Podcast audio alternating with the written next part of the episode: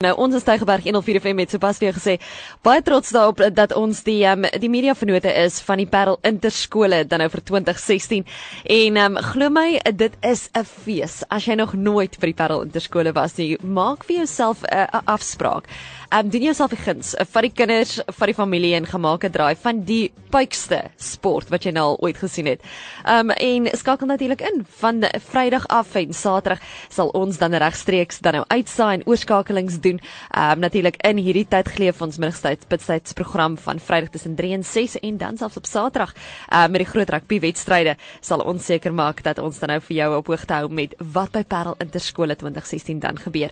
Nou ehm um, ietsie pas dan nou met die hoër jongensskool se kaptein, hokkie kaptein gepraat Ethan Appies en ek dink is net regverdig wanneer mense dan nou die opponent ook inbring om te hoor wat aan hulle kant dan nou gebeur het. Nou vanmiddag praat ons oor die um, hokkie en dit begin dan sommer donderdag. Ek weet die meisies skop dan al af uh, van vroeg af omtrent van 04:30 af. Andersins Vrydag dan nou vanaf 0:30 um, af en dan Saterdag is er die hoofwedstryde wat sommer vroeg van 8:00 af die oggend is. Die onder 16A, onder 16B en dan die onder 18A hoofwedstryd is om 0:30 en dit alles gebeur by die uh, Boys High of natuurlik Parel Jongensskool velde. Nou ja, eh, sonder dat ons enigsins nodig het om enigiets verder uit te trek, is dit vir my lekker om um, met die kaptein van die, die seuns hokkiespan van Parel Gimnasium te gesels.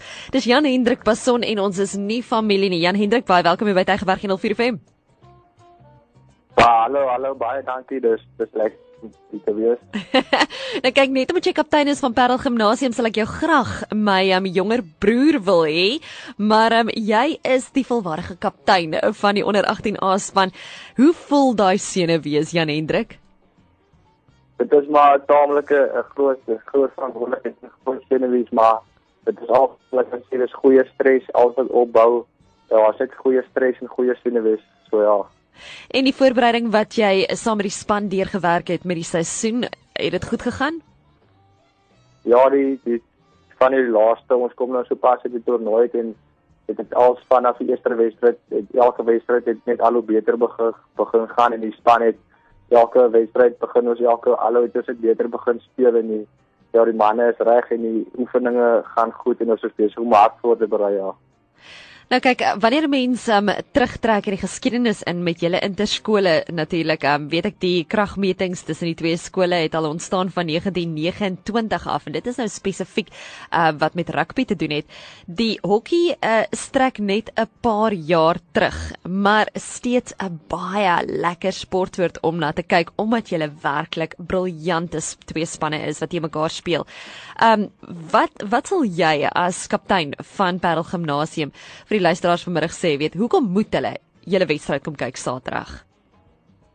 Ek dink dit is dit gaan nie net oor oor hokkie nie, dit is maar die hele die hele groot situasie van interskole en dit is net 'n ander 'n ander wat kan ek amper sê en al twee spanne dit interskole dag is daar nie iets soos rekords en statistieke nie alsofal en dit is net die span wat die meeste wil hê en die span wat die meeste gaan veg sal op daai dag behoort te wen Verseker. Dit is dit is 'n wedstryd.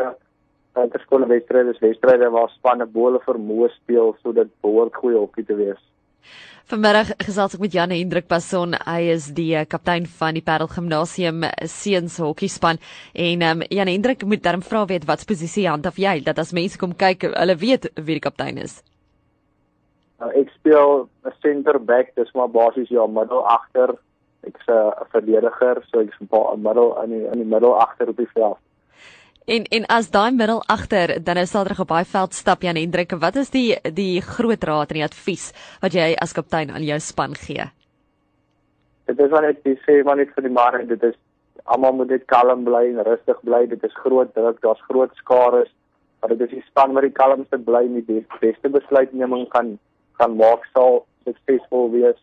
So ja, dit gaan maar net dit is maar net die span wat die rustigste bly, so die manne moet maar net rustig bly en en kalm bly, dan sal dit goed gaan. Baie waar. Baie waar. Jan Hendrik, ek dink ons moet jou kry môre dan is sommer die mense toe te spreek tydens die plaaslike verkiesing ook, hoor, want uh, liewe land, jou advies is baie goed. Ek ek wil vir jou hoor is daar enige interessante tradisies bovenal die big brag wat julle as skool natuurlik ook het, maar wat julle as span voor die tyd doen? Ons ons het nou in die week is dit maar alles basies dieselfde, dis maar die gewone oefeninge en so en ons sal die old boys en old girls gaan support en so aan en haar Saterdag sal ons nou saam as 'n span ons buite vroeg die oggend en dan sal ons maar stadig na die veld toe beweeg en al die spanne so maar speel maar as is niks wat wat anders doen nie is als maar dieselfde is ons vir 'n gewone wedstryd sal voorberei. Ongelooflik. Laas vraag Jan Hendrik, ehm um, weet eh, wat sou jy sê persoonlik? Wat is die grootste les wat jy gele geleer het hierdie jaar as 'n span en miskien persoonlik? Ja, ek definitief nog as jy beself doen. Maak jy op hoe sleg dit gaan nie. As altyd daar's altyd 'n uh, omdraaipunt in die wedstryd waar dinge vir jou draai en vir jou goed gaan, so as jy aanhou speel, aanhou hardwerk, dan sal dit begin dan iewers in die wedstryd draai die momentum dalk na jou toe. Het ook geleer maar jy moet net by jou stelsel hou en by jou goed wat jy geoefen het, dan sal dit dan sal dit ook goed gaan. Ongelooflik. Jan Hendrik was son kaptein van die Parel Gimnasium hokkie span. Ek wil vir jou sê baie sterkte. Ons gaan nie eers vir jou sê ons hou duim vas nie. Ons gaan net sê baie sterkte. Ons bid vir julle en mag dit 'n ongelooflike wedstryd wees wat jy nooit in jou lewe sal vergeet nie. Dankie baie dankie. Totsiens.